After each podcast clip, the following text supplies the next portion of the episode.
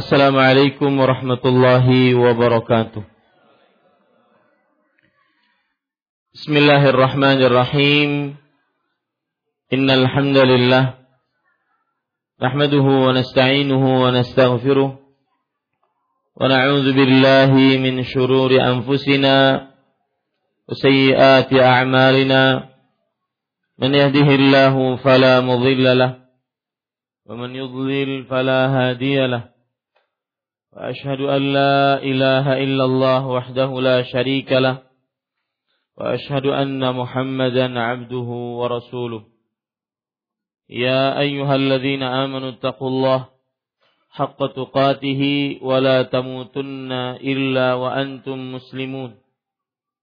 يا أيها الناس اتقوا ربكم الذي خلقكم من نفس واحدة وخلق منها زوجها وبث منهما رجالا كثيرا ونساء واتقوا الله الذي تساءلون به والأرحام إن الله كان عليكم رقيبا. يا أيها الذين آمنوا اتقوا الله وقولوا قولا سديدا يصلح لكم أعمالكم ويغفر لكم ذنوبكم ومن يطع الله ورسوله فقد فاز فوزا عظيما أما بعد. فإن أصدق الحديث كتاب الله وأحسن الهدي هدي محمد صلى الله عليه وعلى آله وسلم. وشر الأمور محدثاتها وكل محدثة بدعة وكل بدعة ضلالة وكل ضلالة في النار Alhamdulillah kita bersyukur pada Allah Subhanahu wa taala pada malam ini Rabu malam Kamis 2 Jumada Tsaniyah 1438 Hijriah kita duduk bersama kembali di dalam kegiatan rutin yaitu mengkaji kajian kitab rutin kitab tauhid yang ditulis oleh Fadilatul Syekh Al-Allamah Muhammad At-Tamimi rahimahullahu taala. Salawat dan salam semoga selalu Allah berikan kepada Nabi kita Muhammad sallallahu alaihi wa ala alihi wasallam pada keluarga beliau, para sahabat serta orang-orang yang mengikuti beliau sampai hari kiamat kelak. Dengan nama-nama Allah yang husna dan sifat-sifatnya yang ulia, kita berdoa, Allahumma inna nas'aluka ilman nafi'an wa rizqan tayyiban wa amalan mutaqabbala. Allahumma anfa'na bima 'allamtana wa 'allimna ma yanfa'una wa zidna ilma. Wahai Allah, sesungguhnya kami mohon kepada Engkau ilmu yang bermanfaat, rezeki yang baik, dan amal yang diterima. Wahai Allah, berikanlah manfaat dari ilmu yang Engkau telah ajarkan kepada kami. Dan ajarkanlah kepada kami ilmu yang bermanfaat. Dan tambahkanlah kepada kami ilmu Amin ya rabbal alamin. Bapak Ibu saudara-saudari yang dimuliakan oleh Allah Subhanahu wa taala, kita pada malam ini membaca bab yang baru yaitu bab yang ke-33. Di dalam buku aslinya penulis rahimahullahu taala berkata, Babu qaulillahi ta'ala wa 'ala Allahi fatawakkalu in kuntum mu'minin. Surat Al-Maidah ayat 23. Bab 33 di dalam buku terjemahan kita yaitu bab dalam tanda kurung tawakal kepada Allah. Penerjemah Hafizahullah Ta'ala yang menerjemahkan buku ini menuliskan bab dari dirinya sendiri. Adapun di dalam buku aslinya maka yang disebutkan oleh penulis rahimahullahu taala adalah firman Allah Subhanahu wa taala dan ini kebiasaan yang diba, yang dilakukan oleh penulis yaitu menyebutkan bab dengan firman Allah Subhanahu wa taala. Dan yang dimaksud dengan bab qaulillahi taala firman Allah Subhanahu wa taala yang berbunyi wa 'alallahi fatawakkalu in kuntum mu'minin dan hanya kepada Allah hendaknya kalian bertawakal jika kalian benar-benar orang beriman. Yang dimaksud terhadap bab ini adalah sebagaimana yang disebutkan oleh penerjemah yaitu tawakal kepada Allah. Bab bertawakal kepada Allah Subhanahu wa taala apa hubungan bab ini dengan tauhid? Apa hubungan tawakal dengan tauhid? Para ikhwah yang dirahmati oleh Allah Subhanahu wa taala, tawakal adalah kewajiban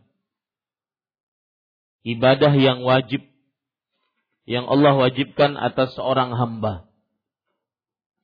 Bahkan para ulama rahimahumullah taala mengatakan at-tawakkulu 'ala Allah wajibun min a'zamil wajibat kama anna al-ikhlas lillahi wajibun wa qad amara Allah bit-tawakkuli fi ghairi ayatin a'zamu mimma amara bil wudu'i wal ghusli minal janabah wa nahin 'anit tawakkuli ala ghairihi subhanah. Sebagaimana yang dikatakan oleh Syekhul Islam Ibnu Taimiyah rahimahullah, ulama Islam abad ke-8 Hijriah. Disebutkan di dalam kitab Majmu'ul Fatawa. Beliau mengatakan sesungguhnya tawakal kepada Allah adalah hukumnya wajib dari perkara-perkara yang paling agung yang wajib. Kewajiban, salah satu kewajiban yang paling agung. Sebagaimana ikhlas beribadah kepada Allah adalah hukumnya wajib. Maka begitu pula tawakal kepada Allah hukumnya wajib. Lihat di sini Syekhul Islam Ibnu Taimiyah rahimahullah taala mensejajarkan tawakal dengan ikhlas. Kemudian beliau mengatakan, dan Allah Subhanahu wa taala telah memerintahkan untuk bertawakal pada banyak ayat lebih banyak dan lebih agung dibandingkan perintah Allah Subhanahu wa taala untuk berwudu atau mandi dari junub. Dan Allah Subhanahu wa taala melarang untuk bertawakal kepada selain Allah Subhanahu wa taala. Jadi kalau ditanya apa hubungan bab ini dengan kitab tauhid? Maka jawabannya karena tawakal atau hubungannya adalah tawakal adalah salah satu kewajiban ibadah yang wajib dari ibadah-ibadah yang paling wajib kepada Allah Subhanahu wa taala. Maka ketika berbicara tentang ibadah berarti wajib mentauhidkan Allah Subhanahu wa taala di dalamnya. Itulah hubungan antara bab ini dengan kitab tauhid. Sekali lagi, karena tawakal adalah ibadah yang wajib. Bahkan ibad salah satu ibadah yang paling wajib yang Allah Subhanahu wa taala wajibkan atas hambanya. Dan karena tawakal adalah ibadah, maka berarti wajib mengikhlaskan, mentauhidkan ibadah tersebut hanya kepada Allah Subhanahu wa taala hanya kepada Allah Subhanahu wa taala. Para ikhwah yang dirahmati oleh Allah Subhanahu wa taala, bahkan para ulama mengatakan annahu afdalul ibadat wa a'la maqamatut tauhid. bahwa tawakal adalah ibadah yang paling utama dan tauhid yang paling tinggi. Bahkan bisa dikatakan tidak ada tauhid tanpa tawakal dan tidak ada tawakal tanpa tauhid. Lihat perkataan-perkataan para ulama rahimahumullah taala tentang pentingnya tawakal dan bagaimana tawakal mempunyai kedudukan yang tinggi di dalam agama Islam. Dan sengaja saya sebutkan ini agar bab ini menjadi perhatian besar di dalam hati kita. Agar kita mengagungkan bab yang kita pelajari ini. Ini bab bukan sembarangan bab. Akan tetapi bab a'la maqamatut tauhid. Kedudukan tauhid yang paling tinggi adalah bab tawakal. Coba perhatikan perkataan-perkataan para ulama tentang urgensinya tawakal. Yang pertama, yaitu disebutkan di dalam kitab Musannaf Ibnu Abi Syaibah. Perkataan seorang tabi'i, Sa'id ibnu Jubair, rahimahullahu ta'ala. Beliau mengatakan, At-tawakkulu ala Allah jima'ul iman. Tawakal kepada Allah subhanahu wa ta'ala adalah sumber keimanan ataupun pengumpul iman. Tawakal kepada Allah Subhanahu wa taala adalah pengumpul iman. Banyak sekali ayat-ayat di dalam Al-Quran yang menyebutkan Allah Subhanahu wa Ta'ala menggandengkan tawakal dengan ibadah, tawakal dengan takwa, tawakal dengan Islam, tawakal dengan petunjuk. Itu yang disebut dengan at-tawakkulu 'ala Allah jima'ul iman bertawakal kepada Allah adalah pengumpul iman, pemersatu iman. Semua amalan-amalan saleh di bawah tawakal. Seorang bisa beramal-beramal saleh karena bertawakal kepada Allah Subhanahu wa taala. Para ikhwan yang dirahmati oleh Allah Subhanahu wa taala, perhatikan lagi perkataan ulama besar abad ke-8 Hijriah. Imam Ibnu Qayyim Al-Jauziyah rahimahullah taala sebagaimana disebutkan dalam kitab Madarijus Salikin beliau mengatakan at-tawakkulu nisfuddin wan al-inabah. Artinya tawakal kepada Allah Subhanahu wa taala adalah setengah dari agama dan setengah yang lain adalah kembali kepada Allah Subhanahu wa taala. Fa inna dina isti'anah wa ibadah. Karena agama itu mengumpulkan antara dua sisi. Minta tolong kepada Allah agar bisa beribadah dan beribadah kepada Allah. Yang disebut di dalam sebuah ayat, Iyaka na'budu wa iyaka nasta'in. Itu ayat disebut oleh para ulama sebagai sirrul ubudiyah. Rahasia penghambaan diri kepada Allah. Iyyaka na'budu. Hanya kepadamu kami beribadah. Dan ibadah ini tidak bisa kami lakukan kecuali iyyaka nasta'in. Hanya kepadamu kami minta pertolongan.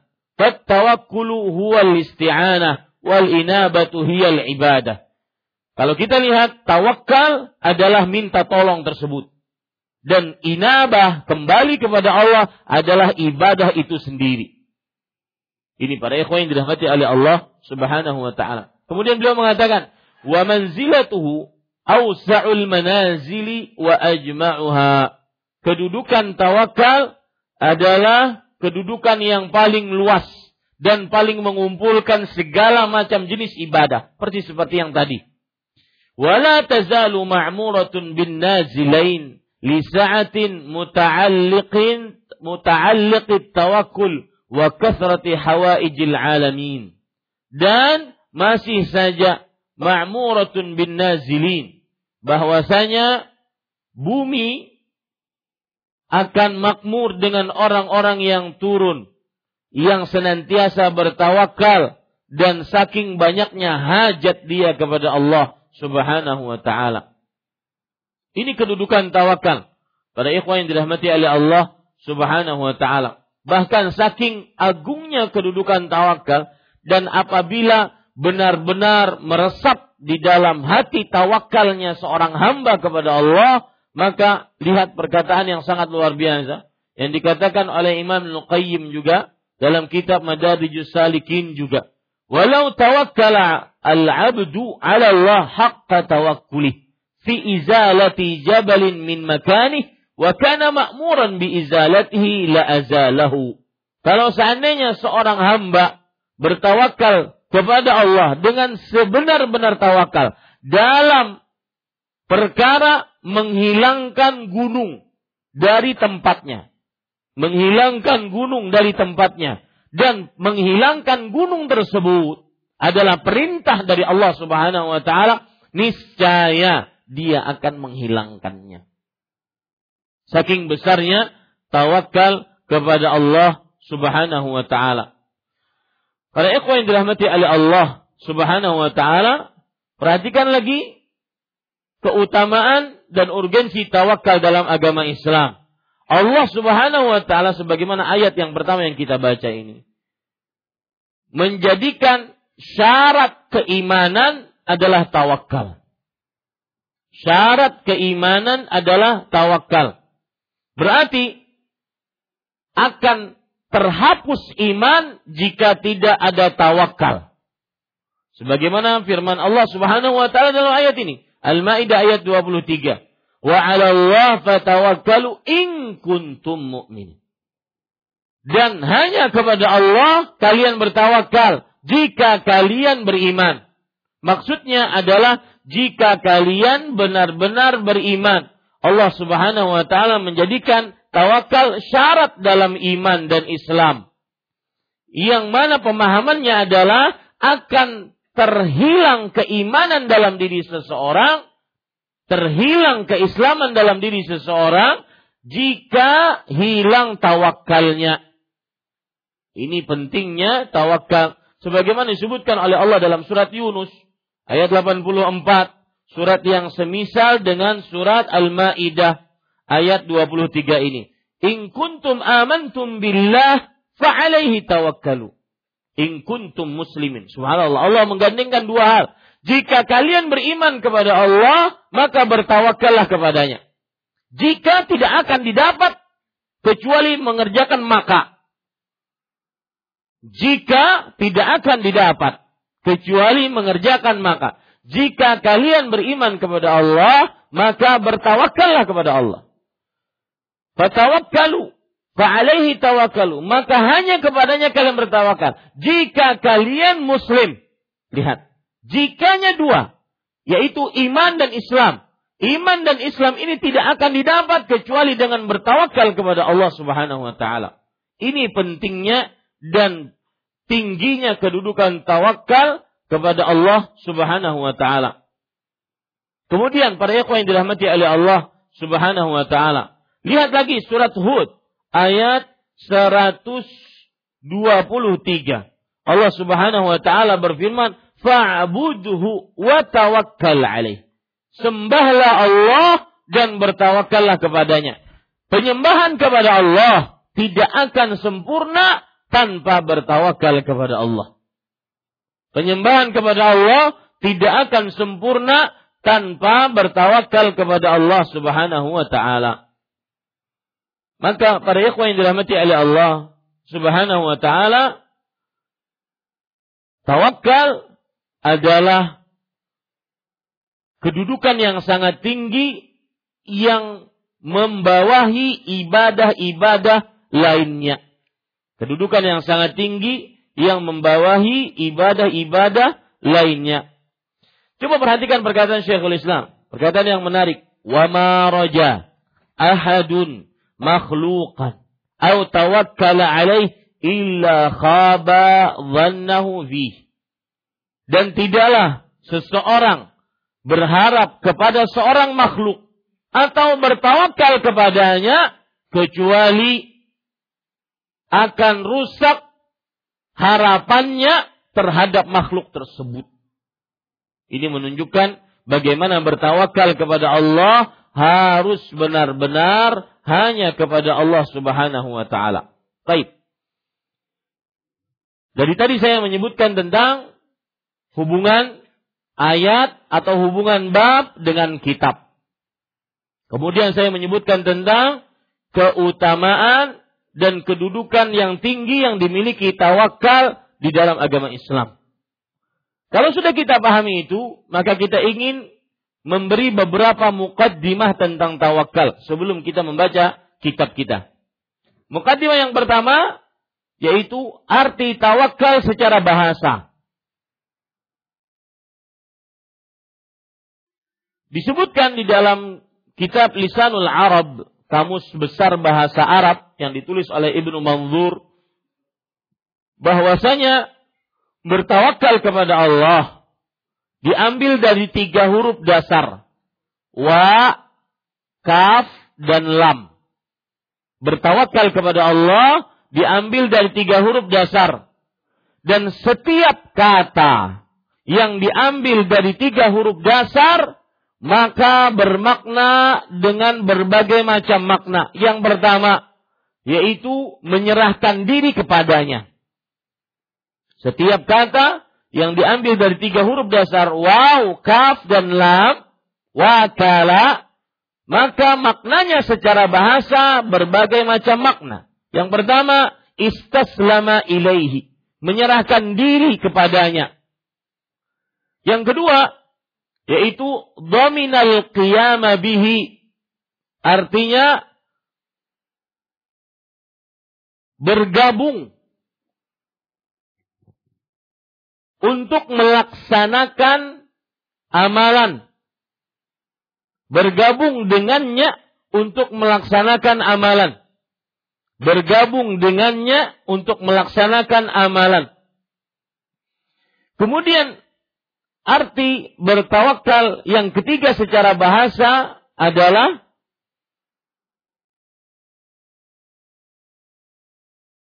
yakin dengannya dalam melakukan sesuatu.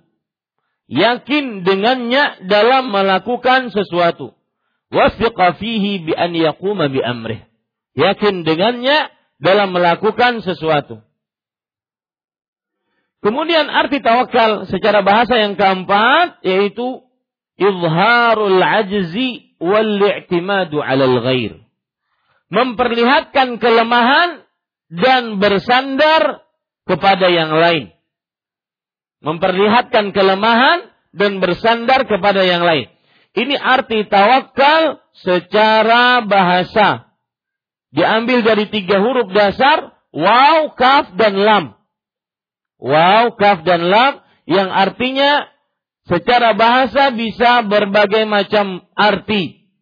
Yang pertama, istaslama ilaih, menyerahkan diri kepadanya. Yang kedua, bergabung dengannya untuk melakukan sesuatu. Idza dhaminal qiyama bihi. Yang ketiga, i'tamada wasaqa fihi bi an yaquma bi amrih. Yakin kepadanya untuk mengerjakan sesuatu. Yang keempat, yaitu izharul ajzi wal i'timadu 'alal ghair. Memperlihatkan kelemahan dan bersandar kepada selainnya memperlihatkan kelemahan dan bersandar kepada selainnya. Adapun para ikhwan yang dirahmati oleh Allah Subhanahu wa taala, arti tawakal secara istilah syariat. Kita ambil dari beberapa perkataan para ulama, di antaranya perkataan Ibnu Rajab Al-Hambali rahimahullah. Sebagaimana yang beliau sebutkan di dalam kitab Jami'ul Ulum wal Hikam. Beliau mengatakan, arti tawakal secara istilah syariat.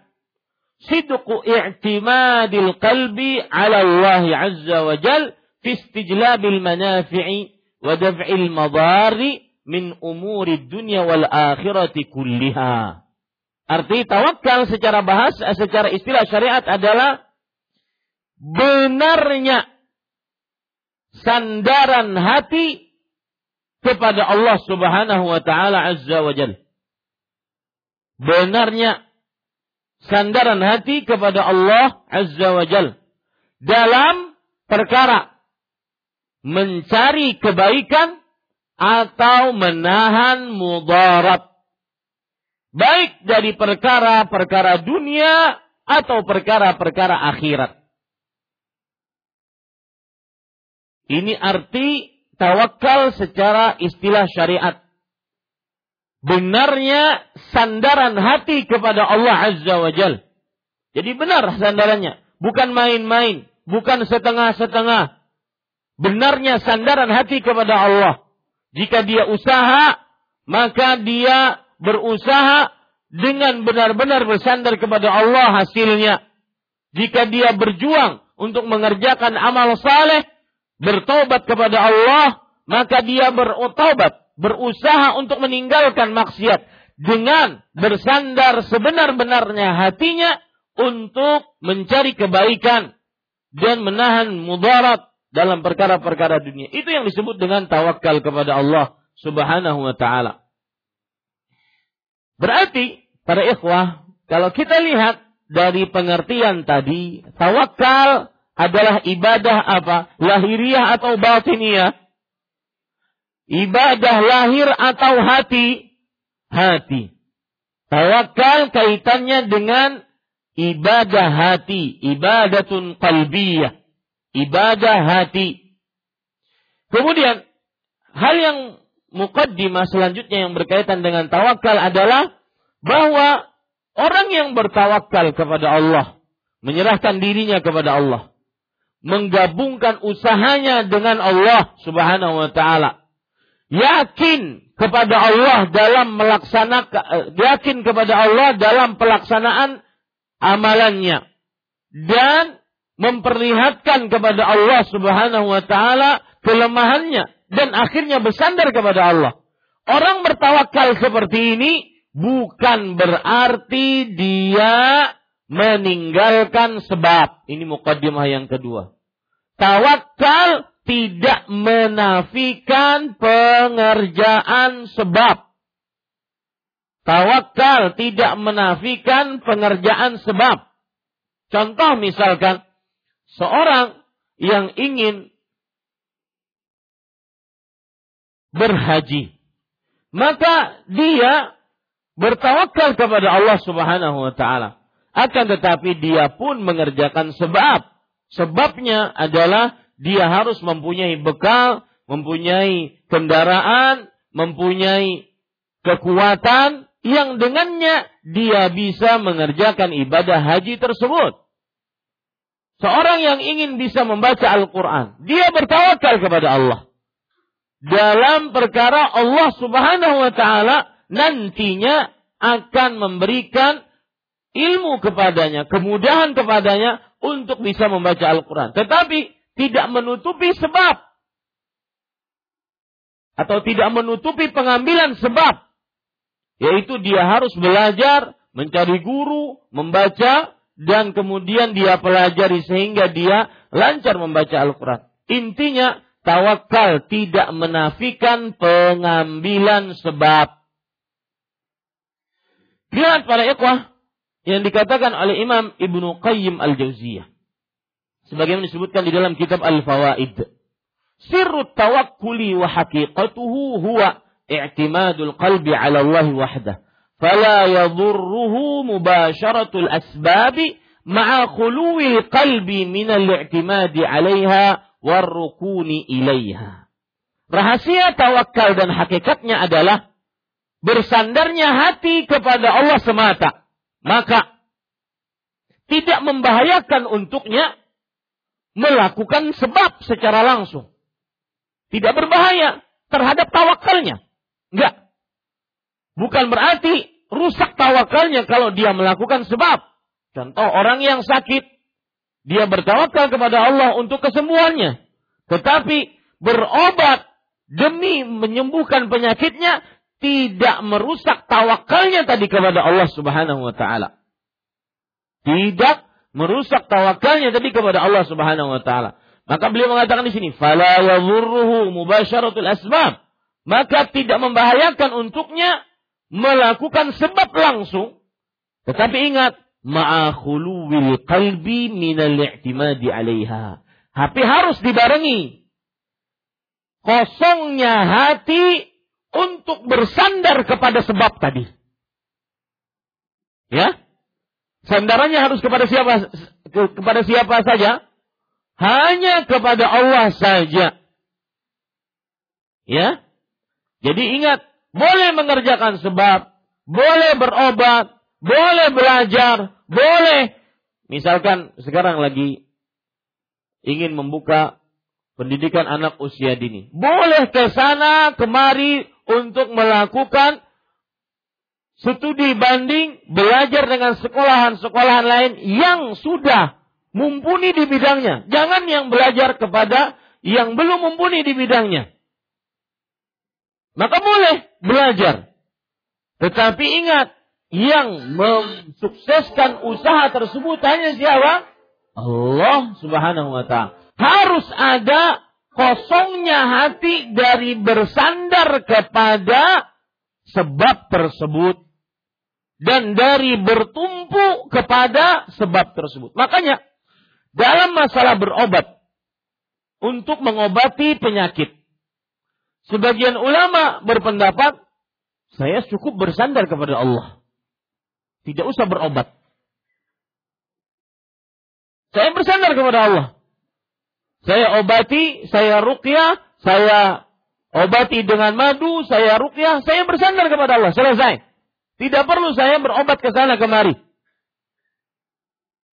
Ini benar dan boleh dilakukan oleh seorang hamba. Karena dia bertawakal kepada Allah. Dan dia tidak menafikan sebab. Dia melakukan sebab sesuai dengan kemampuannya. Tetapi ingat, jangan pelakuan sebab tersebut dibarengi dengan bersandarnya hati kepada sebab tersebut. Hati harus kosong. Bersandar kepada sebab tersebut. Bertumpu kepada sebab tersebut. Hati tidak boleh melakukan seperti itu. Contoh sekarang. Bagaimana contoh yang dicontohkan oleh Nabi Muhammad Sallallahu Alaihi Wasallam sebagai suri tauladan kita. Meskipun beliau maksum, terjaga, terjaga agama beliau, terjaga fisik beliau, dijaga oleh Allah, tetapi beliau tetap mengambil sebab ketika beliau berperang. Sebagaimana disebutkan dalam hadis riwayat Imam Ibn Hibban dari As-Sa'ib Ibnu Yazid radhiyallahu anhu. Beliau bercerita anna Rasulullah sallallahu alaihi wasallam zahara baina dir'ain yauma Uhud.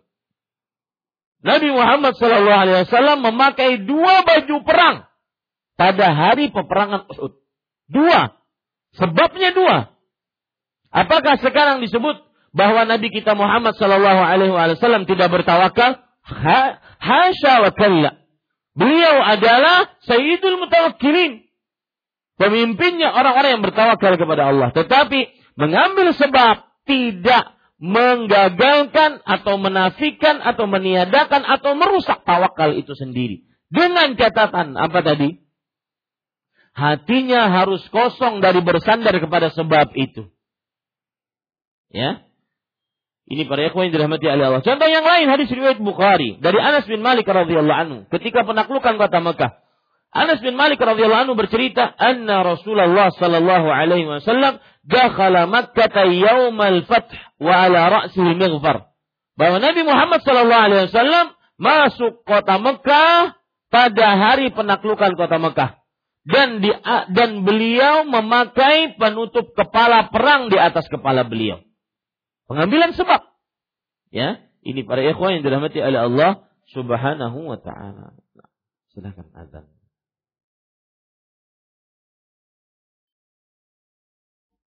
Ya, kita lanjutkan Bapak Ibu saudara-saudari yang dimuliakan oleh Allah. Contoh yang lain, ketika kejadian dalam sejarah Nabi Muhammad Sallallahu Alaihi Wasallam, beliau berhijrah. Apa yang terjadi? Banyak pelajaran dalam hijrah di antaranya tawakal tidak menafikan sebab.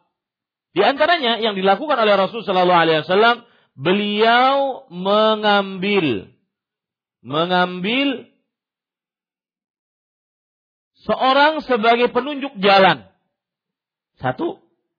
Yang kedua, beliau menyuruh Abdurrahman bin Abi Bakar radhiyallahu anhuma untuk menghilangkan bekas jalan beliau dengan menggembala kambing di bekas jalan beliau sehingga ter, tidak terlihat bekas kaki beliau menuju Jabal Saur, Gunung Saur. Yang ketiga, beliau keluar tatkala manusia sedang lalai, itu di siang hari. Yang keempat, beliau keluar dan melalui jalan dari jalan yang tidak biasa beliau lalui, eh, yang tidak biasa orang-orang lalui kalau ingin dari Mekah ke kota Madinah. Ini semua menunjukkan agak eh, menunjukkan kepada kita bahwa Nabi Muhammad Wasallam mengajari kita bahwa tawakal tidak menafikan sebab. Contoh yang lain, hadis yang sangat masyhur riwayat Imam Tirmidzi dari Umar bin Khattab radhiyallahu an Nabi Muhammad sallallahu alaihi wa alihi wasallam bersabda, "Lau annakum kuntum tawakkaluna 'ala Allah haqqa tawakkuli, la razaq la ruziqtum kama yarzuqu tayru taghdu khimasan wa taruhu bitanan." Kalau seandainya kalian benar-benar bertawakal kepada Allah, sebenar-benar tawakal, niscaya pasti Allah akan memberikan rezeki kepada kalian sebagaimana Allah memberikan rezeki kepada burung. Dia keluar di pagi hari dalam keadaan perut kosong dan pulang sore hari dalam keadaan perut penuh terisi. Lihat pada hadis ini, bukankah burung dan semua makhluk Allah Subhanahu wa taala telah jamin rezekinya akan tetapi burung ini tetap mengerjakan sebab. Tagdu khimasan. Keluar di pagi hari. Sebab. Dan nanti ketika dia mengerjakan sebab, maka itu tidak mengurangi tawakalnya. Makanya dia mendapatkan rezeki dari Allah subhanahu wa ta'ala. Kemudian, termasuk mukadimah dalam bab ini adalah tawakal beda dengan tawakul. Tawakal beda dengan tawakul. Yang arti dalam bahasa Indonesia, tawak, tawakul artinya adalah pasrah. At-tawakkulu ini berbeda dengan at-tawakulu.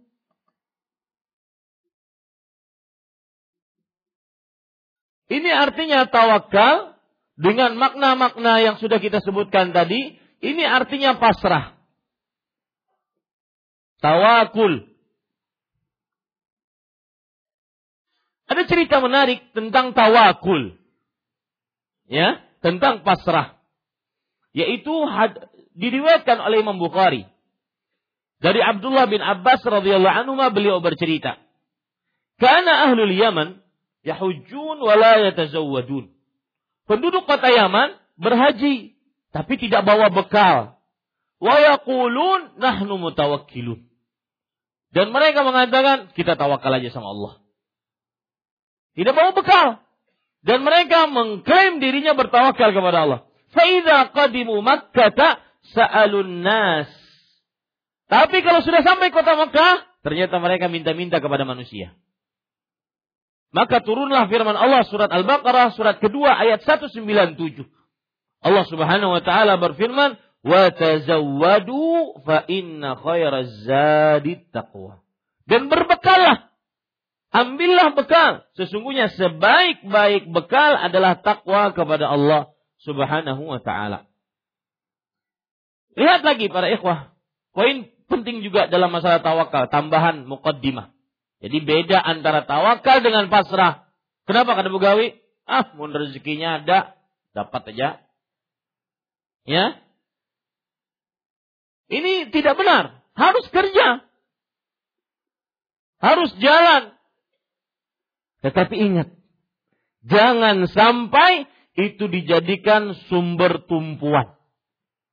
Kadang usaha yang sedikit menghasilkan yang banyak. Nah, ini tambahan mukaddimah. Ya. Akibat tawakal yang di dalamnya mengambil sebab maka sebabnya kadang sedikit remeh tapi menghasilkan hasil yang banyak berkah dan besar. Bahkan di luar hitungan matematik manusia. Saya ulangi. Kadang has usaha yang sedikit dibarengi dengan tawakal menghasilkan hasil yang besar. Jadi yang ingin saya sampaikan begini, misalkan malam-malam, malam-malam di sini kan mengaji kitab, mengaji kajian rutin, ya, dan kajiannya bukan hanya malam Kamis atau malam Jumat saja. Saya lihat malam Kamis rame, malam Jumat rame, malam-malam lainnya hilang. Ditelepon ustadznya ke kawa. Hilang ke mana? Maka para ikhwah harus bersyukur kepada Allah. Di daerah lain susah untuk mendapati kajian-kajian kitab rutin setiap malam. Mereka mau mendatangkan ustadz dari luar dengan biaya yang mahal.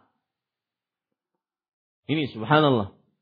Maka para ikhwan yang dirahmati oleh Allah subhanahu wa ta'ala. Kadang ada orang, misalkan, kenapa nggak hadir malam ya akhi? Kerja ustadz. Harus sampai malam. Tidak cukup pagi sampai jam 5 nggak cukup. Harus sampai malam. Kayak Bang Taib. Harus sampai malam me, me apa namanya? merelakan tidak hadir pengajian. Usaha yang kadang-kadang sedikit tetapi dibaringin tawakal diberkahi Allah. Itu intinya. Kadang-kadang kita mengatur, saya sering katakan ini. Kadang-kadang kita mengatur kehidupan kita dengan kekuatan kita sendiri. Bukankah doa orang yang sedang resah gelisah? Rasul sallallahu alaihi wasallam bersabda, "Allahumma rahmataka arju, fala takilni ila nafsi tarfata ain." Ya Allah, rahmatmu aku berharap. Jangan sandarkan urusanku kepada diriku, walau sekejap mata pun. Kadang usaha yang sedikit dengan tawakal yang besar menghasilkan hasil yang berkah dan banyak. Ini para ikhwan yang dirahmati oleh Allah Subhanahu wa taala. Ingin contohnya, lihat. Maryam alaihissalam. Keadaan Maryam sesudah melahirkan Isa alaihissalam. Dalam keadaan lemah karena nifas. Kemudian berjalan jauh karena keluar dari kampungnya. Agar tidak dicela oleh orang kampungnya melahirkan anak tanpa suami. Kemudian membutuhkan susu karena Isa alaihissalam sudah mulai haus. Apa yang dilakukan dan apa perintah Allah Subhanahu wa taala? Sebagaimana disebutkan dalam surat Maryam ayat 25. Wahuzzi ilaik bijid'in nakhlah tusaqit alaiki rutaban janiyah. Goyangkan ataupun tarik Jiz'in nakhlah, bukan goyang. Bukan goyang, mohon maaf. Tarik jiz'in nakhlah. Itu uh, daun pelepah kurma. Tarik itu. Maka akan gugur padamu, akan jatuh padamu rutaban jania. Kurma-kurma yang sudah masak, yang siap dimakan. Mungkin kita akan heran melihatnya. Seorang wanita lemah, dalam keadaan nifas dan menggoyang pohon yang begitu kuat. Tetapi hasilnya besar. Saya sering melihat pada ikhwan yang dirahmati oleh Allah Subhanahu wa taala kadang-kadang yang sudah mengaji Isya, Isya masih sibuk dengan dagangannya. Sudah ngaji. Tidak tutup tokonya, dan semisalnya. Padahal sholat isya berjamaah. Maka coba usaha dibarengi tawakal. Kadang usaha sedikit tersebut menghasilkan hasil yang besar berkah. Jadi tidak terlalu perlu ngoyo sampai-sampai meninggalkan majelis ilmu. Maka lihat para ikhwah, para ulama mengatakan laisa syai'un afdala ba'dal fariḍah min basil ilm. Ingat itu baik-baik. Tidak ada sesuatu apa pun yang lebih utama setelah mengerjakan amalan wajib dibandingkan menuntut ilmu agama. Sarana sudah tersedia, hendak apa pian coba? Masjid berkarpet, AC, nah, lampu, ah, TV tiga, hmm, hendak apa pian ulang? Hendak dimakani ulang? Subhanallah. Cuma kadang-kadang kita ngatur, ngatur ot, kehidupan kita dengan dengan otak kita, dengan kemampuan kekuatan kita, tanpa kita bersandar kepada Allah Subhanahu wa taala. Maka saya katakan ittaqillah, takut kepada Allah. Majlis majlis ilmu di Masjid Imam Syafi'i ini akan meminta pertanggungjawaban nanti kepada Anda di hari akhir. Ya, ini para ikhwan yang dirahmati oleh Allah Subhanahu wa taala. Baik, itu beberapa mukaddimah tentang tawakal. Satu lagi terakhir pembagian tawakal. Para ulama rahimahumullahu taala membagi tawakal menjadi dua. Yang pertama, bertawakal kepada Allah di dalam perkara-perkara yang tidak dilakukan kecuali tidak dapat dilakukan kecuali oleh Allah.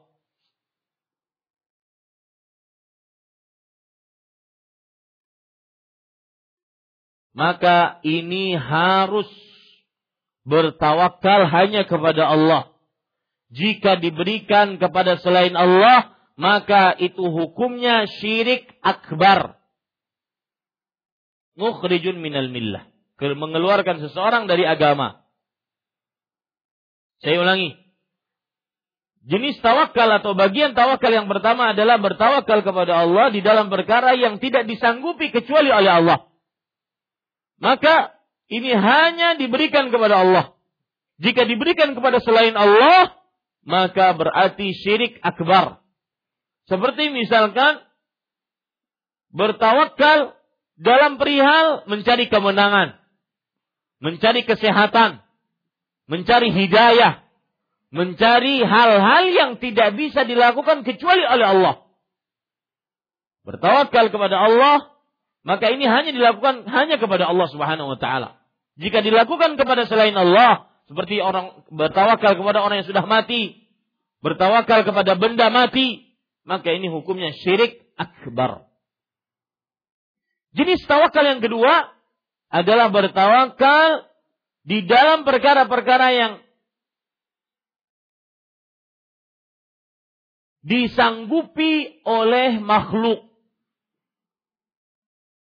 Dalam perkara-perkara yang disanggupi oleh makhluk.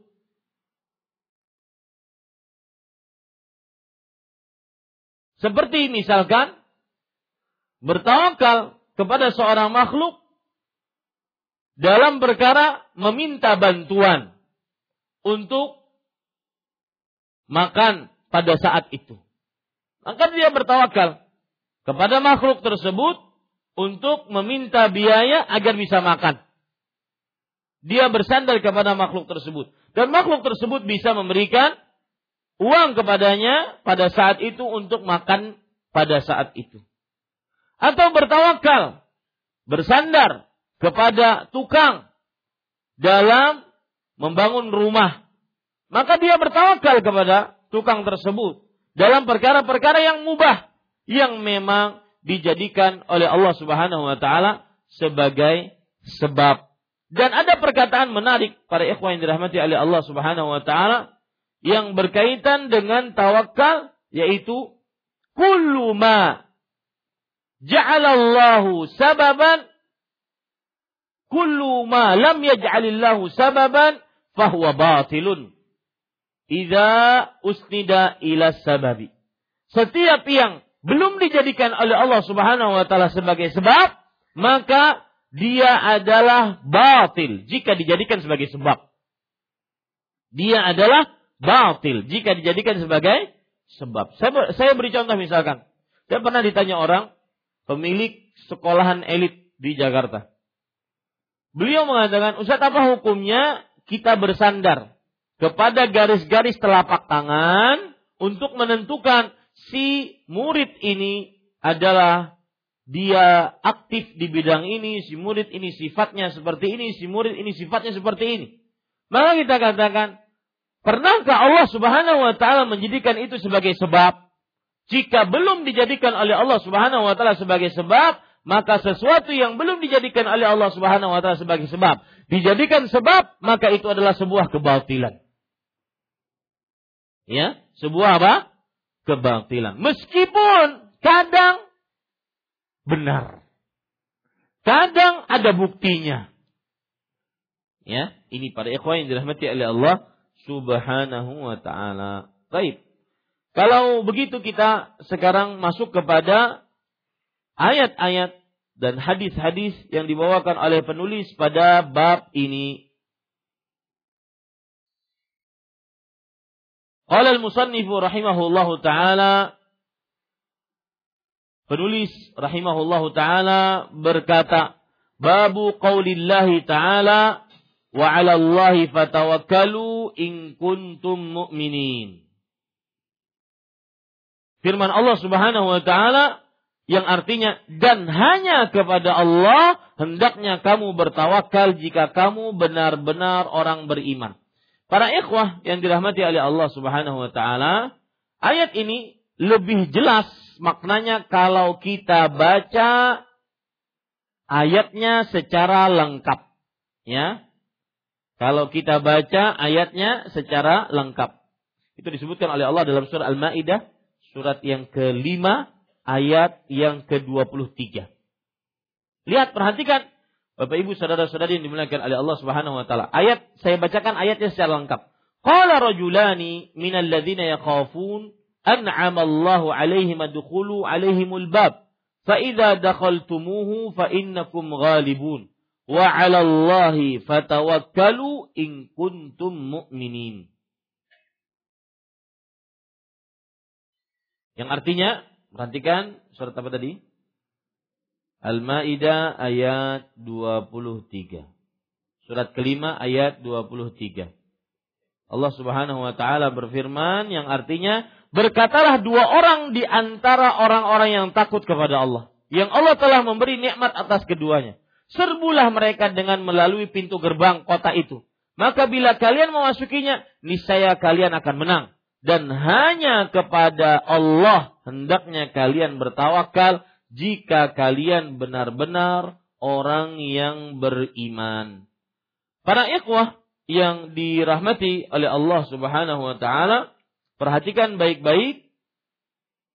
Ayat ini menjelaskan tentang Nabi Musa dan kaumnya. Nabi Musa alaihi salam, alaihi salam memerintahkan kaumnya untuk masuk ke negeri Muqaddas, yaitu Baitul Maqdis. Angga tetapi kaumnya takut. Karena di dalamnya ada jabbarin, orang-orang yang kuat, takut untuk masuk. Maka Nabi Musa alaihissalam mengatakan, "Ya qaumi dukhulu ardal muqaddasata allati kataballahu lakum." Wahai kaumku, masuklah kalian ke bumi yang suci yang telah Allah wajibkan kalian untuk memasukinya. Maka mereka takut, ya. Maka Nabi Musa alaihissalam mengatakan, "Fatawakkal." Bertawakallah kepada Allah jika kalian benar-benar orang beriman. Itu ceritanya. Cerita ayat itu seperti itu, secara lengkapnya. Ya. Baik. Sekarang apa makna ayat? Kita lihat makna ayat ini pada ikhwah yang dirahmati oleh Allah Subhanahu wa taala. Lihat Allah Subhanahu wa taala berfirman wa 'alallah. Yang diartikan di sini dan hanya kepada Allah. Para ulama mengatakan, perhatikan ayatnya. Wa Allah. Fatawakkalu.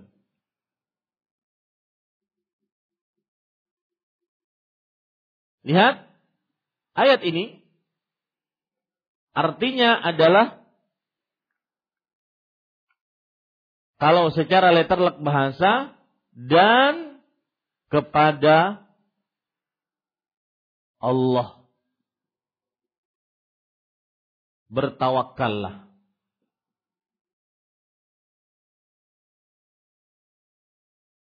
Lihat para ikhwan yang dirahmati oleh Allah. Sebenarnya kalau kita tulis secara bahasa Indonesia bisa juga dengan seperti ini. Bertawakallah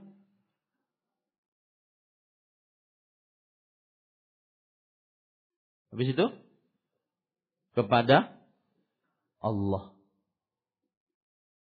Tetapi kenapa ayatnya beda?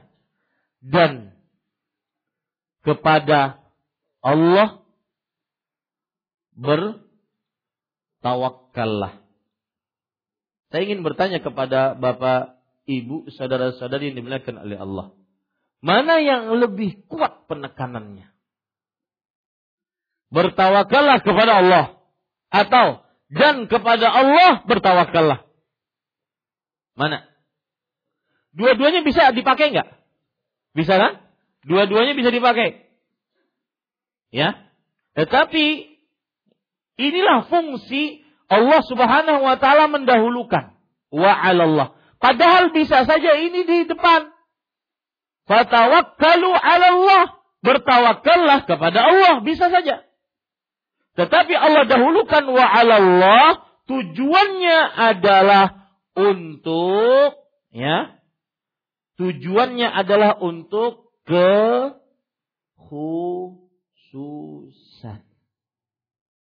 Dalam bahasa dalam kaidah bahasa Arab mengatakan taqdimul ma'mul yufidul hasr mendahulukan ma'mul ini kepada objek, mendahulukan objek, memberikan faedah pembatasan dan pengkhususan. Yang saya tuju adalah bahwasanya tawakal hanya kepada Allah. Inilah yang disebut dengan apa? Tau? Tauhid. Jadi didahulukannya ala Allah daripada tawakkalu Padahal bisa saja kita katakan fatawakkalu 'ala Allah, bisa saja kita katakan dan e, bertawakallah kepada Allah. Tetapi kenapa dibalik seperti ini? Dan kepada Allah bertawakallah tujuannya adalah ke bahwa tidak ada yang paling pantas untuk ditawakali kecuali Allah. Bertawakallah kepada Allah dan tidak bertawakal kepada selain Allah. Nah, itu penjelasannya. Apa yang antum catat sekarang? Catat. Di bawah kata hanya. Di dalam buku kan ada hanya. Buku terjemahan. Dan hanya kepada Allah. Catat di situ faidah. Hanya. Ya, faidah. Dari kata hanya itu adalah faidah. Pendah, e, didahulukannya.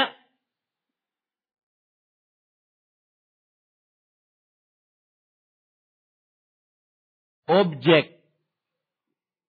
Dalam sebuah ucapan atau kalimat menunjukkan kepada pembatasan dan kekhususan. Menunjukkan kepada pembatasan dan kekhususan.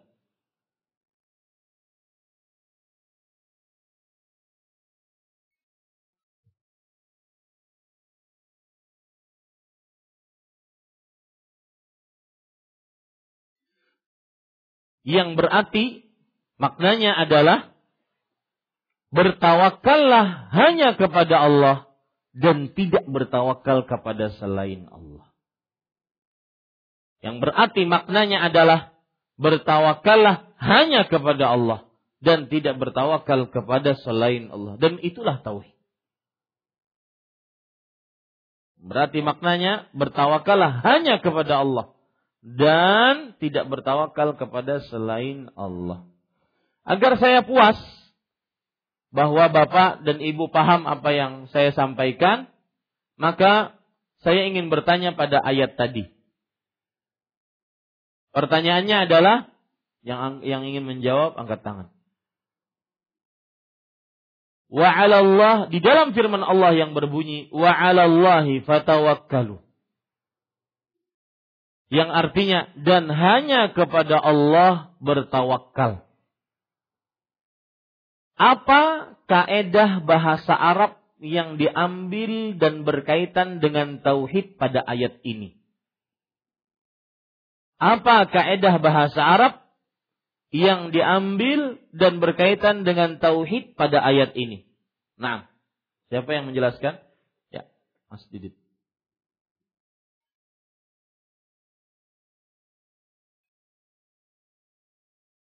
Mendahulukan objek menjadikan suatu kekhususan. Mana objek dan mana kekhususannya? Dalam ayatnya mana? wa 'alallah. Itulah yang jadikan apa? Objeknya. Ya, berarti kekhususannya tawakalnya hanya kepada Allah dan tidak kepada selain Allah. Sebelah sini. Sama pertanyaannya, siapa yang juga bisa menjawab? Apa kaedah bahasa Arab dan kaitannya dengan tauhid dalam ayat yang kita baca tadi? Wa 'alallah fatawakkalu in kuntum mu'min. Nah, yang sebelah sini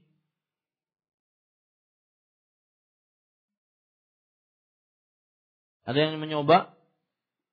Biar saya puas dan saya akan masuk kepada faedah yang lain dari ayat ini. Nah, silahkan coba angkat tangannya.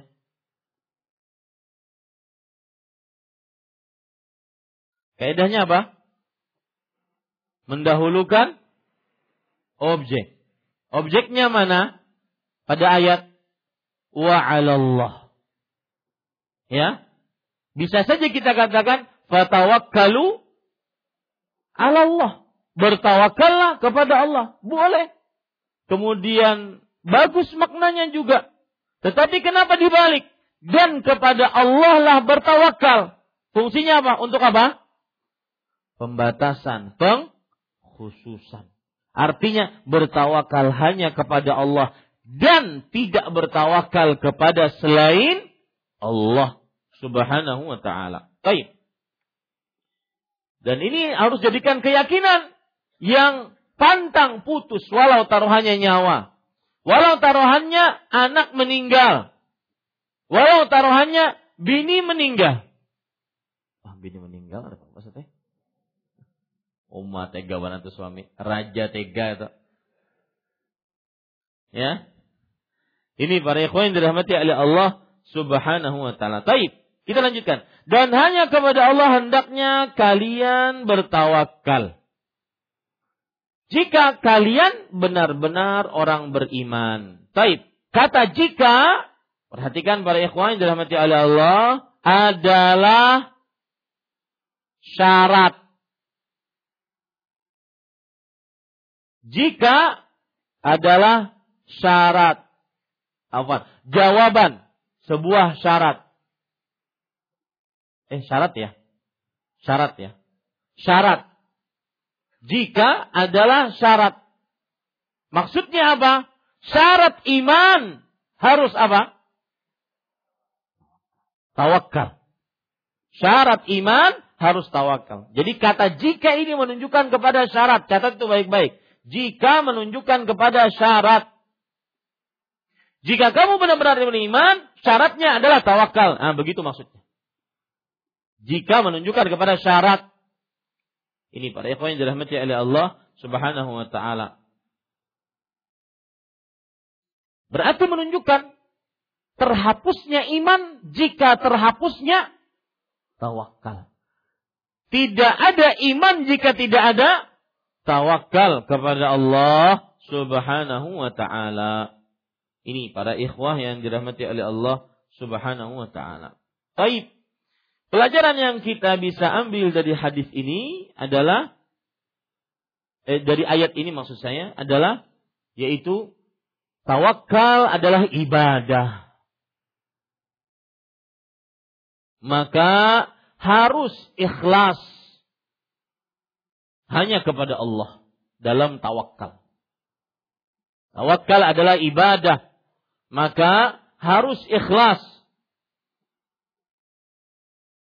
Yang kedua, tawakal hukumnya wajib karena dia adalah perintah dan setiap perintah menunjukkan kepada kewajiban. Tawakal hukumnya wajib karena dia adalah perintah dan setiap perintah menunjukkan kepada kewajiban. Apa pengertian wajib, Pak? Nah, angkat tangan. Pengertian wajib secara bahasa, secara secara hukum fikih. Nah, catat sesuatu yang diperintahkan oleh syariat dengan perintah yang keras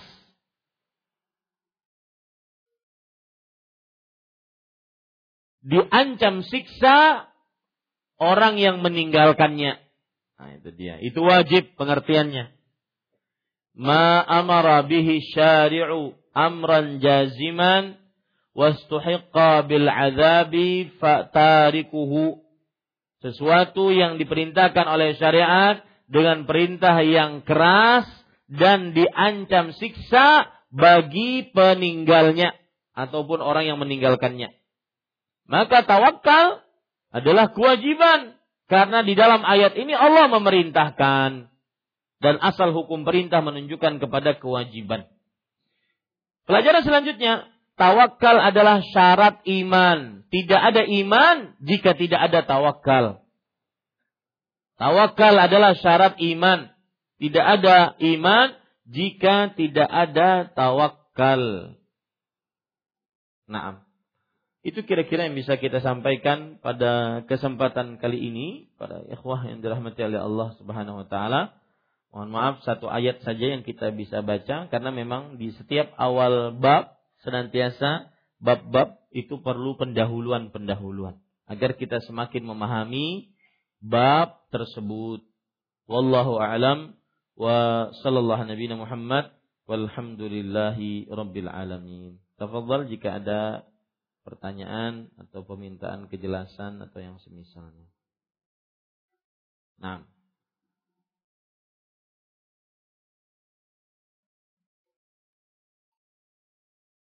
Ada pertanyaan Bapak atau Ibu?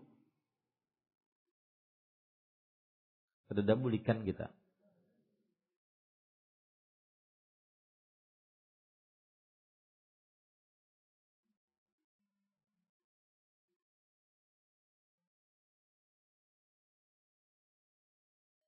Tidak ada? Ya, silakan.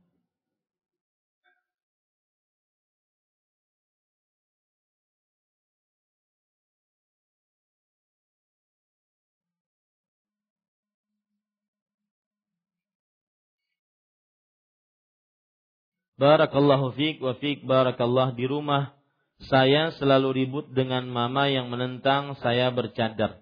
Tapi saya kuat tidak mau melepas cadar. Bagaimana sikap saya yang benar untuk menghadapi mama yang selalu menentang penampilan saya enam bulan belakangan ini? Sebelum saya bercadar cuma ke tempat sebelumnya saya bercadar cuma ke tempat kajian. Sekarang alhamdulillah mulai total memakainya. Pertanyaannya sebenarnya cukup dengan cara bertanya bagaimana hukum atau bagaimana sikap menghadapi orang tua yang menentang saya memakai cadar. Tidak perlu cerita sampai enam bulan sekian. ya, pertanyaannya cukup bagaimana sikap atau menghadapi orang tua yang menentang pemakaian cadar. Cukup. Saya sering mengatakan belajar membuat pertanyaan di majelis ilmu.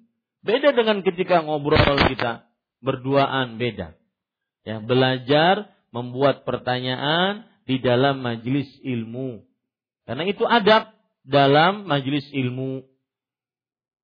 Dan ini tugas kita-kita yang mengajar di sini untuk membimbing para penuntut ilmu agar nanti kalau ada ustadz-ustadz dari luar tidak membuat ustadz-ustadz tersebut merasa aneh dengan pertanyaan-pertanyaan yang aneh atau terlalu panjang.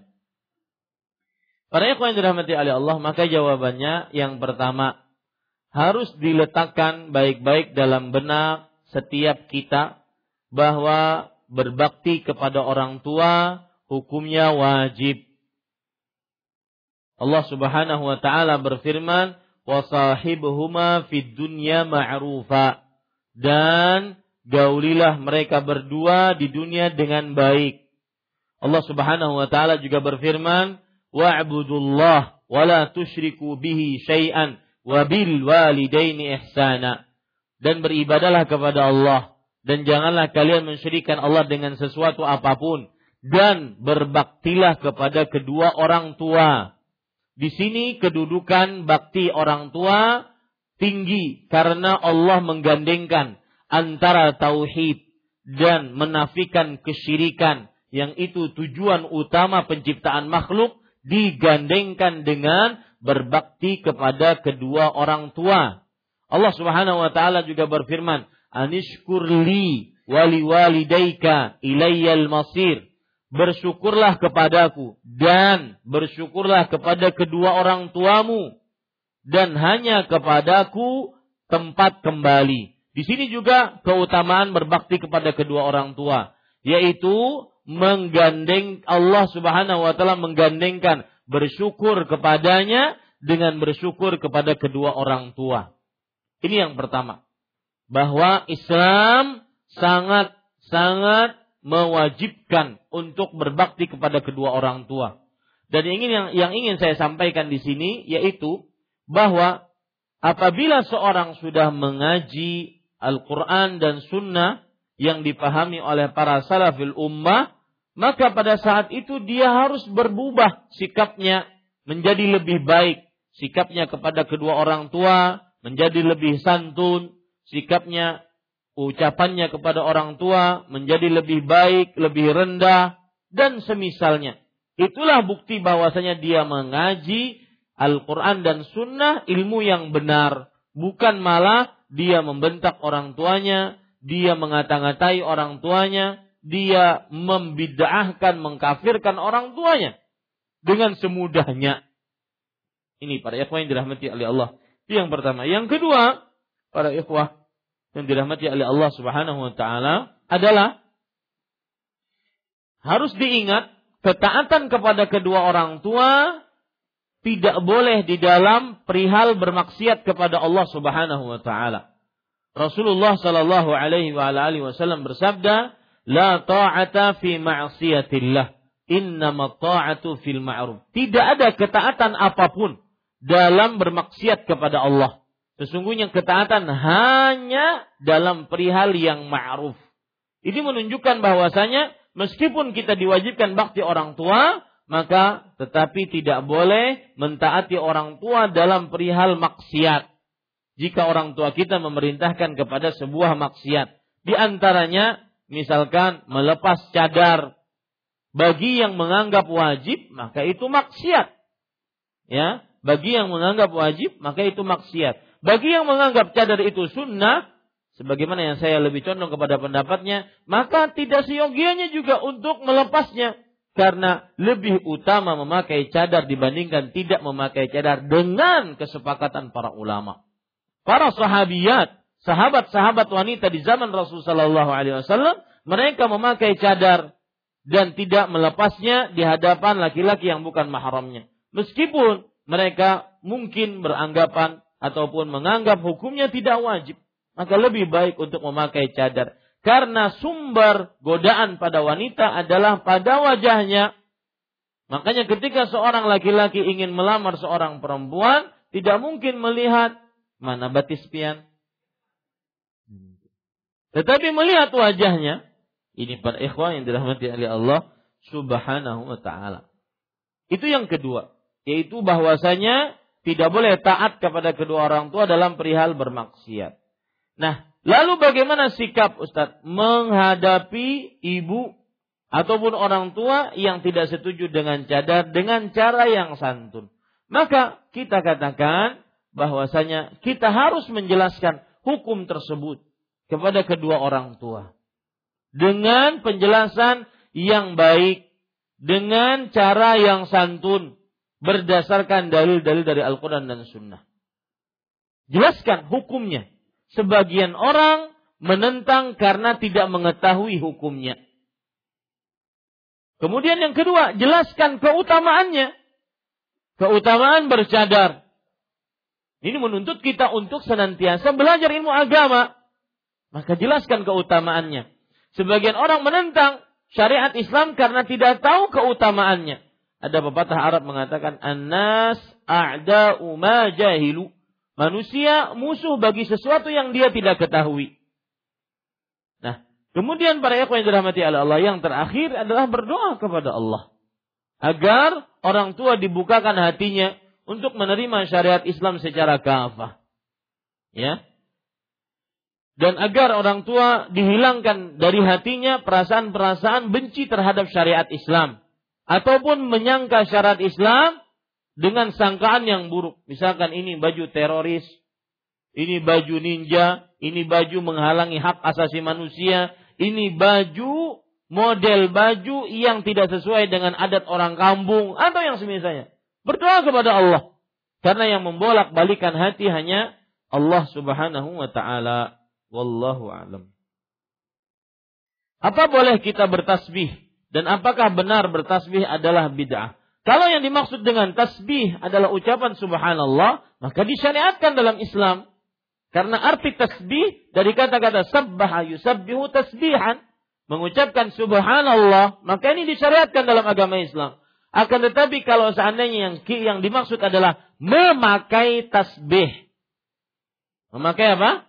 Tasbih. Tasbih itu kamu sebesar bahasa Indonesia kah? Sebentar. Tasbih. Tasbih, tasbih sama. Yaitu pembacaan atau untayan butir manik-manik yang dipakai untuk menghitung ucapan tahlil dan tasbih. Kalau ini yang dimaksud tasbih, alatnya, maka wallahu alam, Bapak Ibu saudara-saudari yang dimuliakan oleh Allah, lebih baik mencontoh Rasulullah sallallahu alaihi wasallam yang malah beliau bertasbih dengan unmulahnya, yaitu ruas-ruas yang ada pada jari jemari ya dengan tangan kanan. Wallahu alam. Apakah boleh pakai sejadah di leher seperti eh, para habib dan orang alim? Maka jawabannya tidak mengapa. Dia mubah. Hukum perkara yang mubah. Ya tidak ada larangan. Yang dilarang adalah memakai pakaian yang meniru, meniru orang kafir atau meniru orang-orang yang ahli bid'ah. Ini yang dilarang. Apabila pakaian tersebut umum, maka asal hukumnya halal. Allah Subhanahu wa taala berfirman, "Ya ayuhan nas, kulu mimma fil ardi halalan tayyiba." Wahai manusia, makanlah apa yang ada di bumi dengan halal yang dan dengan halal dan makanlah dengan yang baik. Allah Subhanahu wa taala juga berfirman dalam Al-Qur'an, Qul man harrama zinatallahi allati akhraja li'ibadihi minat tayyibat. Katakan wahai Muhammad, siapa yang mengharamkan perhiasan-perhiasan Allah yang Allah keluarkan untuk hamba-hambanya dari hal-hal yang baik? Siapa? Tidak ada yang melarang. Ya, maka ini perkara-perkara yang mubah dan al aslu fil asya al ibah dalam ilmu kaidah fikih. Asal hukum sesuatu adalah mubah illa ma dalilu ala tahrimih. Kecuali ada dalil yang mengharamkannya. Ini asal hukumnya. Ya. Rasul sallallahu alaihi wasallam bersabda, "Kul washrab walbas wa tasaddaq min ghairi sarafin wala makhila." Makanlah apa saja, minumlah apa saja, dan berpakaianlah apa saja tanpa membawa dua sifat. Itu berlebih-lebihan dan mendatangkan kesombongan. Wallahu a'lam.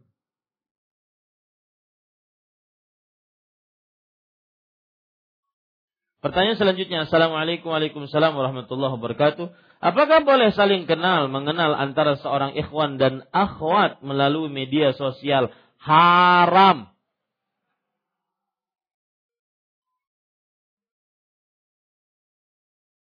Allah Subhanahu wa taala berfirman, "Wala taqrabuz zina, innahu kana fahisyah wa sa'a sabila."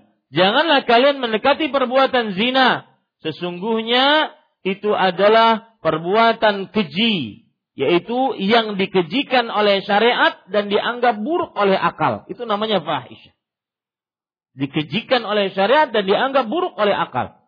Wasa'a sabila dan jalan yang buruk. Di sini ayat menunjukkan jangan mendekati dan bercakap-cakap, berkenalan dengan perempuan yang bukan mahram, baik itu nyata ataupun tidak nyata, maka ini bisa mendekatkan kepada perbuatan zina. Wallahu a'lam. Dan jangan sampai kena perangkap syaitan. Yaitu syaitan salah satu uh, triknya mengganggu manusia adalah dengan tipuan-tipuan. Lihat Allah Subhanahu wa taala menceritakan bahkan sampai Nabi Adam alaihi salam dan Hawa alaihi salam tertipu akan hal ini.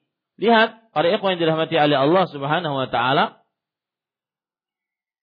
Allah Subhanahu wa taala menceritakan tentang iblis mengganggu Adam dan Hawa. Fawaswasalahuma syaitan. Maka syaitan mengganggu keduanya. Liyubdiya lahuma ma'uriya an sau'anhuma min sau'atima. Bahkan ayat ini bertepatan dengan ayat eh, dengan permasalahan kita surat Al-A'raf surat yang ke-6 ayat yang ke-20 sampai 21. Ya. Lihat, tujuan salah satu target operasi iblis adalah membuat manusia telanjang, memperlihatkan auratnya. Yaitu masuk terperosok ke dalam syahwat yang diharamkan. Lihat, agar iblis memperlihatkan dari mereka berdua aurat mereka berdua. Kemudian iblis menggoda, lihat. Qala, mana hakuma rabbukuma hadhihi syajarah? Artinya, Rob kalian berdua, wahai Adam dan Hawa, sebenarnya tidak melarang kalian terhadap pohon ini. Kecuali ada dua sebab. Illa antakuna malakain atau takuna minal khalidin. Kalau kalian makan pohon ini, kalian akan menjadi malaikat. Atau kalian kekal abadi. Kemudian dia bersumpah, wa qasamahuma inni lakuma laminan nasihi. Iblis berjanji, yakin deh, saya pemberi nasihat. Jangan takut. Begitu. Nanti sama ketika hubungan sosial media atau hubungan hubungan secara langsung, apalagi di zaman sekarang, berkomunikasi sangat mudah ya, lewat telepon, lewat SMS, lewat dunia internet, sangat mudah sosial media sangat mudah. Dengan nanti alasan-alasan agama. Assalamualaikum, sudah tahajudkah? Kan usah dijawab gin. Hmm. Ya. Modus. Ya, ini para ikhwan yang dirahmati oleh Allah Subhanahu wa taala. dan harus iman yang jujur. Kalau sudah ngaji, jangan melakukan seperti itu. Ya, sudah ngaji, ngaji kitab tauhid lagi. Datangnya cuma malam kemis, tapi masih pacaran. Aduh, ini tidak benar. Ya takut kepada Allah. Man kana billahi a'rafa, kana lillahi akhwafa. Catat itu baik-baik. Siapa yang lebih kenal terhadap Allah, maka dia lebih takut kepada Allah. Man kana billahi a'raf, kana lillahi akhwaf. Apa yang menyebabkan Uwais bin Al-Qarani terkenal di kalangan penduduk langit sehingga kita bisa meneladani, melana, meneladaninya. Maka salah satu yang dikupas oleh para ulama tentang Uwais Al-Qarani adalah baktinya kepada orang tua. Beliau mempunyai penyakit kulit, kemudian sembuh sehingga tersisa tinggal satu dirham saja, baktinya kepada orang tua. Sangat bakti.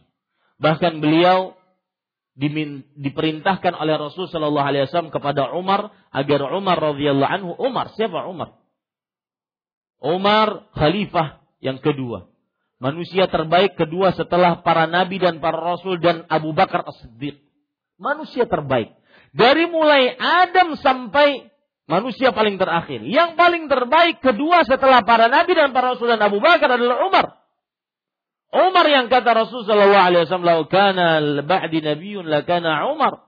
Kalau seandainya setelahku ada nabi, maka dia adalah Umar. Umar yang kalau seandainya jalan di sebuah gang, maka syaitan akan mencari gang yang lain. Takut ketemu dengan Umar. Lau salaka Umaru fajjan, salaka syaitanu fajjan ghaira fajji Umar. Subhanallah. Ada gang di situ, Umar pinanya nih. Higa aja kita ya. Pancat iblis. Cuma pancat itu 35 tahun kada ulun ucapkan ingat subhanallah. Ya. Tapi dengan demikian Umar bin Khattab masih diperintahkan oleh Rasulullah SAW apabila ketemu dengan Uwais maka minta kepadanya agar Uwais minta ampun untukmu Bagaimana kedudukan Umar bin Khattab radhiyallahu anhu? Tentunya Uwais tidak lebih utama dibandingkan Umar, itu pasti. Dan di sini menunjukkan bahwasanya jawazu as-su'al minal fadil eh, eh, minal fadil ilal mafdul. Boleh minta didoakan dari orang yang utama kepada orang yang lebih rendah keutamaannya. Boleh. Ya, boleh seperti itu. Wallahu a'lam. Assalamualaikum Waalaikumsalam warahmatullahi Barakallahu fiik wa fiik. Bagaimana bentuk tawakal sepasang suami istri yang belum dikaruniai seorang anak? Maka jawabannya sudah kita bahas tadi sebenarnya. Yang pertama, dia tetap usaha dengan usaha-usaha yang bisa mendatangkan anak. Baik itu melakukan hubungan badan dengan cara-cara yang memang sesuai dengan kebiasaan bisa mendatangkan anak. Baik itu dengan berobat, baik itu mungkin dengan mencari yang kedua.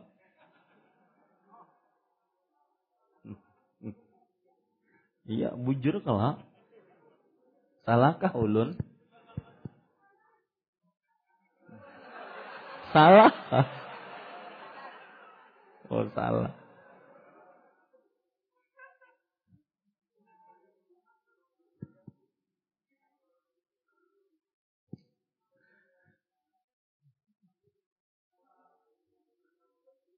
Yang ketiga yaitu berdoa kepada Allah. Sebagaimana Nabi Zakaria alaihissalam Nabi Zakaria alaihissalam, beliau dalam keadaan yang mustahil untuk dapat anak. Beliau mandul, istrinya menafaus. Beliau tua renta, tulang sudah keropos, wasta'ala rasul syaiba kata Allah dalam surat Maryam. Yaitu kepala sudah dipenuhi dengan uban. Ya, kepala sudah dipenuhi dengan dengan uban. Tetapi beliau berdoa kepada Allah. Berdoa beliau kepada Allah setelah melihat Maryam. Ini perhatikan. Dan ini ya lebih utama dibandingkan mencari yang kedua tadi. Takutan ulun melawan presiden tadi. Wani buku sih Ada cerita menarik para ikhwan Allah. Sebelum saya lanjutkan, ada cerita. Saya pernah ke rumah Syekh Abdul Razak bersama Ustadz Firanda. Kemudian ada seorang juga kawan kita yang tidak bisa berbahasa Arab. Beliau salah satu donatur terbesar di salah satu kota untuk dakwah salaf. Setelah itu ketemu dengan Syekh, Syekh bertanya kepada si Fulan ini. Fulan, berapa anakmu? Diterjemahkan oleh kita-kita. Pak, Syekh bertanya anaknya berapa? Empat Syekh. Empat. Laki-laki berapa, perempuan berapa? Oh enggak Syekh, anak saya seluruhnya perempuan. Kemudian Syekh mengerlingkan matanya kepada Ustadz Firanda. Hah, Firanda. Syekh Firanda. Apakah kita ceritakan cerita kita? Kata Ustadz Firanda, ceritakan Syekh. Mudah-mudahan jadi pelajaran. Berceritalah beliau tentang kehidupan beliau. Syekh Abdul Razak pernah di sebuah majelis Waktu itu ada Syekh bin Bas rahimahullah dan ada bapak beliau yaitu Syekh Abdul Muhsin Al-Abbad. Kemudian Syekh bin Bas yang ahli fatwa di negeri Arab Saudi yang sudah meninggal bertanya kepada Syekh Abdul Razak. Ya Abdul Razak, kam laka minal awlad? Wahai Abdul Razak, berapa anakmu laki-laki? Maka beliau mengatakan, saya tidak punya anak laki-laki, Syekh. Anak saya lima, perempuan semua. Dan satu meninggal, berarti empat. Syekh bin Bas diam sejenak, kemudian beliau mengatakan, Tazawwad tanya. Wahai Abdul Razak, nikah yang kedua. Disuruh menikah yang kedua. Syekh Abdul Razak diam saja. Kemudian datang perintah yang kedua. Ini yang memerintahkan guru, syekh. Wahai Abdul Razak, menikah yang kedua. Maksudnya agar mendapatkan anak laki-laki. Maka Syekh Abdul Razak mengatakan, "Hada amrun am irsyad." Apakah ini perintah atau hanya sebatas nasihat? Kalau itu perintah, saya akan katakan kepada istri saya, bahwa saya disuruh oleh Syekh bin Bas untuk menikah yang kedua. Ini teman ini tadi langsung nyambar. Syekh, tadi cerita bisa kena dengan saya. Perintah atau tidak? Orang yang tadi yang sama ceritanya. Lalu lanjutnya, kata Syekh bin Bas, jangan. Jangan dikatakan itu nama saya nanti mereka mendoakan keburukan kepada saya. Yang yang tadi mendoakan keburukan kata.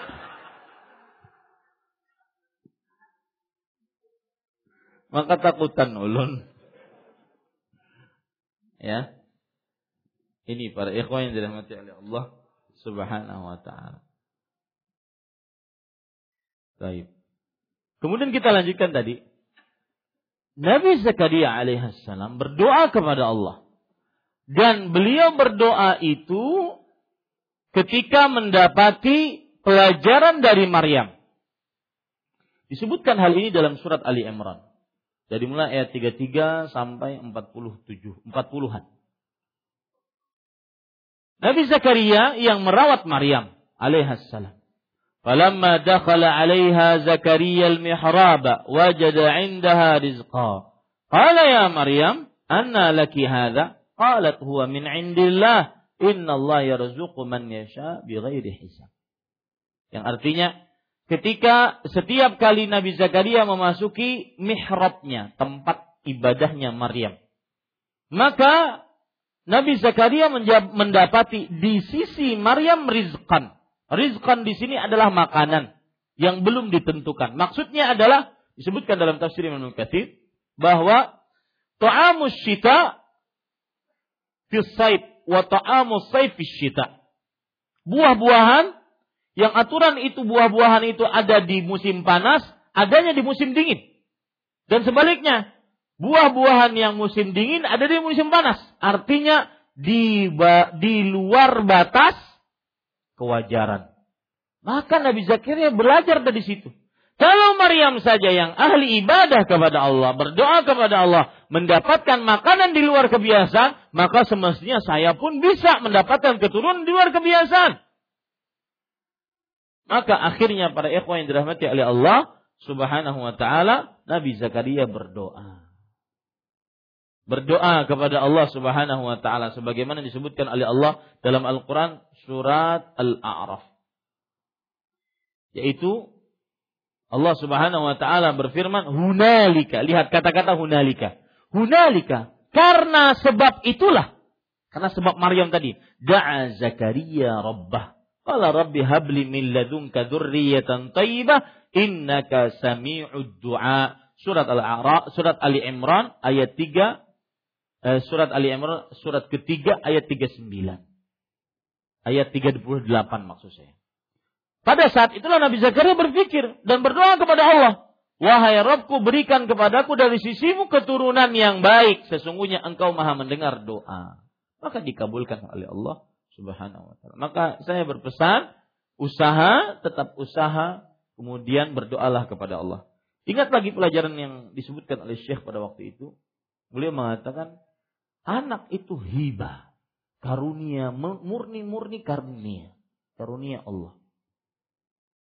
Ada orang yang diberikan cuma laki-laki, ada yang diberikan cuma perempuan, ada yang digabungkan laki-laki dan perempuan, anak-anaknya.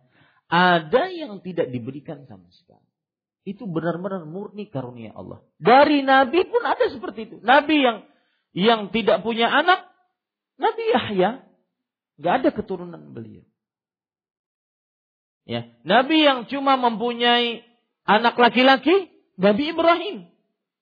Nabi yang cuma mempunyai anak perempuan. Nabi siapa? Nabi Lut. Nabi yang mengumpulkan laki-laki dan perempuan. Nabi siapa? Nabi Muhammad sallallahu alaihi wasallam. Murni karunia Allah. Ya, murni karunia Allah. Makanya tidak boleh orang yang punya anak menyombongkan diri. Tidak boleh orang yang tidak punya anak berputus asa. Ya. Tidak boleh yang punya anak menyombongkan diri kemudian mengata-ngatain yang tidak punya anak. Ada bisa kalau pindah nih? Jangan. Ya tidak boleh seperti itu. Ini pada ikhwan yang dirahmati oleh Allah Subhanahu wa taala. Jadi dia murni karunia Allah Subhanahu wa taala. Bagaimana dalam hadis riwayat Imam Hakim, Rasulullah sallallahu alaihi wasallam bersabda, "Inna auladakum hibatullah lakum." Anak-anak kalian itu adalah hibah karunia Allah Subhanahu wa taala. Apakah menafikan sebab dalam tawakal mendapatkan dosa? Maka jawabannya menafikan sebab dalam tawakal mendapatkan dosa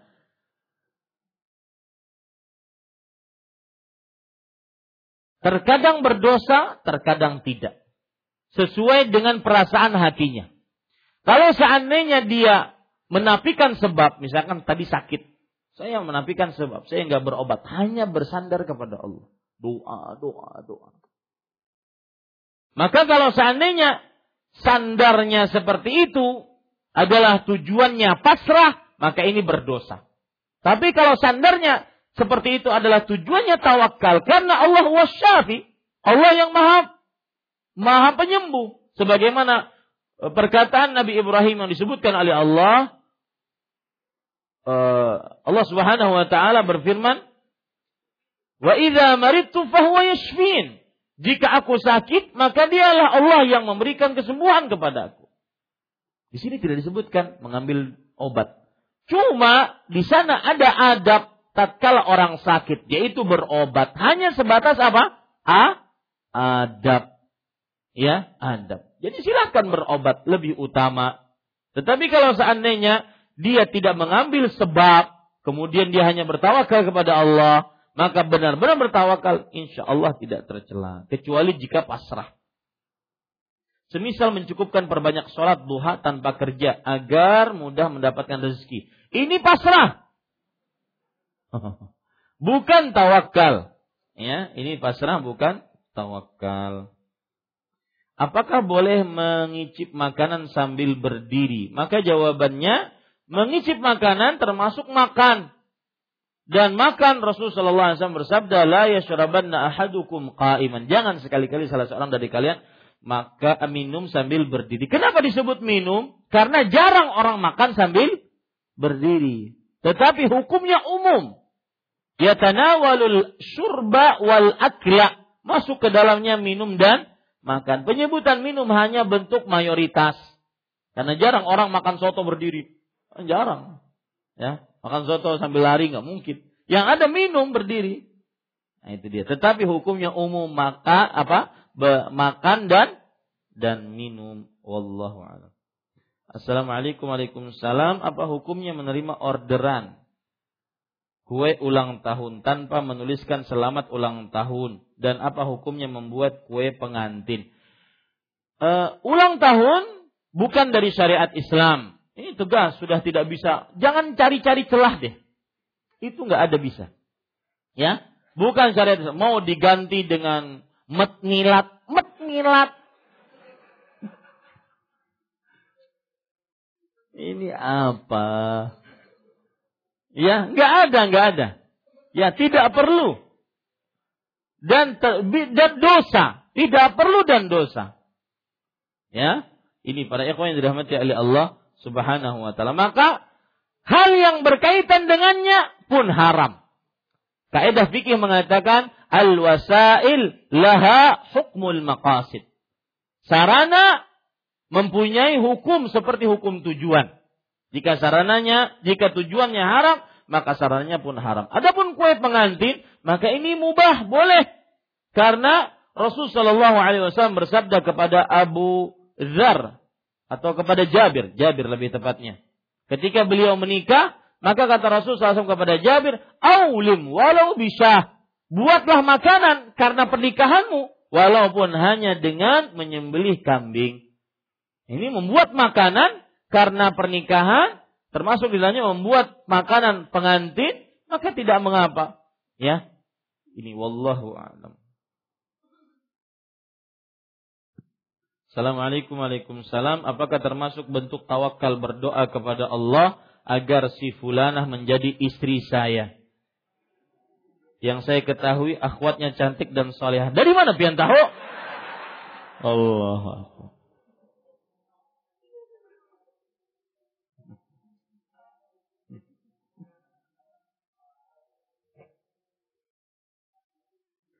Dan juga kenapa disebutkan yang saya ketahui akhwatnya cantik dan soleh. Nggak perlu, simpan saja itu. Maka saya berdoa dengan nama-nama Allah yang husna sifat-sifat yang, yang ulia. Yang menginginkan akhwat ini mudah-mudahan kabul.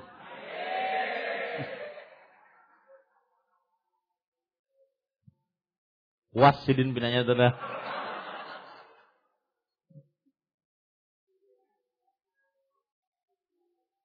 Barakallahu fikum. Assalamualaikum warahmatullahi wabarakatuh. Barakallah. Waalaikumsalam warahmatullahi wabarakatuh. Apakah termasuk tawakal mengambil sebab dengan harta tabungan untuk berhenti bekerja sementara jadi karyawan untuk menuntut ilmu agama atau ilmu syar'i secara maksimal? Perhatikan baik-baik. Menuntut ilmu tidak menghalangi seseorang untuk bekerja. Itu yakini baik-baik. Pertanyaan seperti ini kadang-kadang kita berpikir bahwa syariat Allah memojokkan manusia. Allah Subhanahu wa taala berfirman dalam Al-Qur'an, "Ma ja'alallahu fid din min haraj." Allah tidak menjadikan dalam agama kesulitan. Tidak ada orang yang beragama itu sulit. Sulit rezekinya, sulit. Tetapi pastinya tentunya ada ujian, itu pasti. Sebagian orang kadang-kadang menginginkan Ustaz saya ingin nuntut ilmu agama. Duit harus 100 juta sini. sini. Nggak bisa. Harus tetap ada usaha. Ada perjuangan. Membagi waktu. Ya, saya melihat beberapa ikhwah kadang-kadang berhenti bekerja di sini karena tidak bisa menuntut ilmu, berhenti bekerja di sana, padahal sudah bagus selerinya, gajinya, karena tidak bisa mengikuti pengajian dan semisalnya. Karena tidak tepat, mungkin uh, waktu sholat berjamaahnya tidak bisa, maka dia berusaha, harus ada usaha. Ya, harus ada usaha dan tetap menuntut ilmu. Artinya gini, mengerjakan syariat Islam di antaranya menuntut ilmu tidak menghalangi seseorang untuk bekerja, mendapatkan rezeki, mengais rezeki. Subhanakallah bihamdik asyhadu an la ilaha illa anta astaghfiruka wa atubu ilaik. Wassalamualaikum warahmatullahi wabarakatuh.